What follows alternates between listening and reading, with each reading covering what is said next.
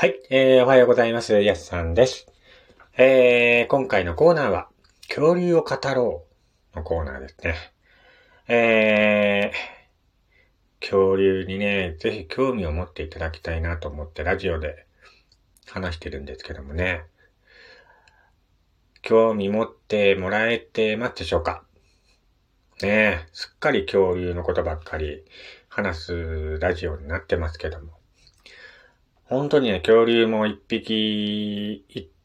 一匹っていうか一頭一頭見ると、本当にね、いろんな種類の恐竜がいるので、びっくりしますよ。うん。なんかあの現代でもね、恐竜の生き残りがいるんじゃないかっていうね、えー、動画をね、昨日 YouTube で見ましたけど、実際ね、どうなんですかね。まあ、世界広し、やっぱりまだね、人間が入れないような森の奥とか、もしかしたらね、恐竜の生き残りとか、いるのかもしれませんね。まあ昔みたいにね、大型化した恐竜ではないにしろ、ちょっとね、小型化した恐竜が、もしかしたら、まだ、ね、生き残ってるかもしれません。まあ、世界もね、やっぱりまだ人間が行ったことのないような場所っていうのはたくさんあるので、まあ今はね、なんかあの、GPS でね、えっ、ー、と、空からいろんな場所が撮影できるんですけども、だから人間がね、入れないようなところもそういった、何でしたっけ、あの空飛ぶやつ。なんか、ブルルルルルンっていう。何でしたっけ？ちょっと忘れちゃったんですけど、簡単にね、そういった空中撮影ができるもの時代になってる？から、もしかしたらね、恐竜の生き残りとか見つけられるのかもしれませんね。いやー、そう考えるとね、まあ、世界ってほんとワクワクしますよね。うーん。やっぱりね、生まれてきたからにはね、世界中を旅したいし、やっぱり考古学に興味あるんでね、世界七不思議の場所にもね、実際行ってみたいし、ねえ、そう考えると本当にワクワクが止まらないっていう感じですけどもね。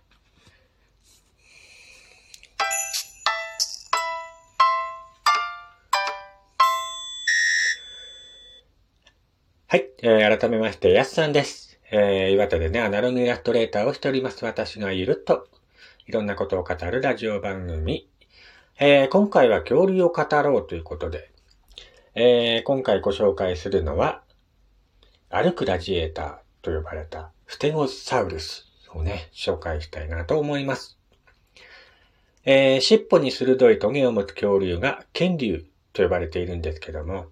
フテゴサウルスは最大の剣竜で、全長約9メートルの大きさにあります。とはいえね、丈夫のように薄い体型なので、体重はせいぜい2トン、中型の最程度でした。イグアナに似たこの葉型の葉から、主にね、植物を食べたことは確かなんですけども、まあいかんせんね、体が比べて顎が小さすぎるので、筋肉も貧弱です。噛む力は人間の3分の1だったと言われています。地面近くの柔らかな葉っぱをほどほどに噛んで、あとは胃腸任せにしていたのかもしれません。えー、喉はね、どんな動物にとっても共通の弱点なんですけども、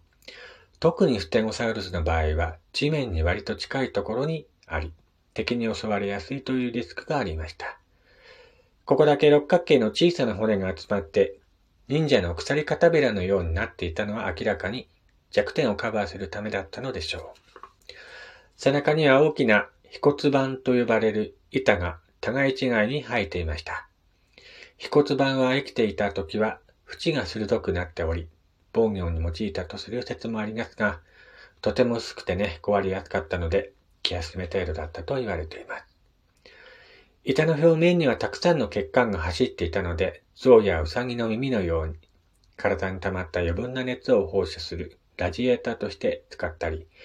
日光に当てて体温を上昇させる役割をしていた可能性もあります。また仲間を見分ける目印として肉食恐竜への脅しに用いたとも考えられています。意外とね、見かけ倒しっぽい飛骨盤と違い、実践の役に立ちそうなのが、剣竜の名の由来にもなった、尾の先の、トゲです。肉食恐竜、アロアロサウルスの化石には後ろ足や尾の骨に刺された跡が残った例が知られており、このトゲが武器として役立ったことは疑いようにもありません。えー、ただし子供のトゲはごく小さいものでした。X 線や TT スキャンで調べた結果、中身がスカスカで壊れやすいことも分かりました。トゲが硬く折れにくくなり、武器として活用できたのは大人だけのようです。ちなみにごく最近の研究の結果、背中の飛骨板や尾のトゲは、体の成長がほとんど止まってしまっても、年齢とともに大きくなり、続けることが分かっています。したがって、これらの突起は鹿や羊の角のように、同士間での縄張りや結婚相手をめぐる争い、求愛などに用いられたと言われています。まあ、これほど仲間同士の意思伝達に使うための機関が発達しているステゴサウルスなのに、なぜか絵画で描かれるのは大抵一人ぼっち。これはステゴサウルスの脳が体の割に小さいことからね、コミュニケーション能力に欠けているのではという思い込みに由来するものだと言われています。小さいとはいえ、ステゴサウルスの脳はワニのそれよりは大きく構造も複雑です。ワニの知能は猫やタヌキとそう変わらないので、フテゴサウルスが特に頭の悪い動物だったとは思えません。後ろ足や象によく似た柱のような構造で、膝を深く曲げて走ることには不向きで。前足に至っては短すぎて、後ろ足と歩調を合わせるのすら難しいと言われています。敵から逃げるには絶望的な体型と言えるでしょう。走っても逃げられる。かといって武器もない。無防備な子供のステゴサウルスが生きていくには周囲の大人か少なくとも親に守ってもらう必要があったのではなかったでしょうか。つまり彼らは案外高度な社会を築いていたことが考えられています。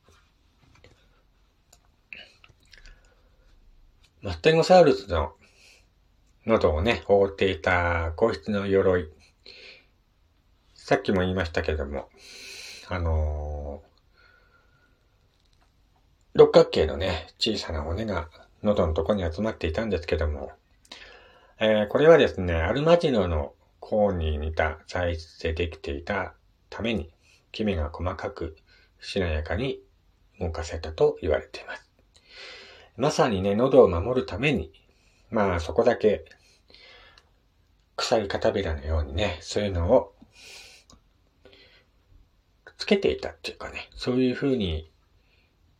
なっていたって言われていますね。まあ、ステゴサウルスもね、あのー、メジャーな動物、動物っていうか恐竜なんでね、名前だけは知っているよっていう方も結構いるんじゃないかなと思います。背中のヒレがね、本当に特徴的な恐竜なんですけども、それは本当にね、薄い、ひらひらな感じのヒレだったみたいでね。まあそこから熱を放出していたりっていう説もあるので、まあ本当に防御に関してはね、あのー、低い恐竜だったのかななんて、そう思っています。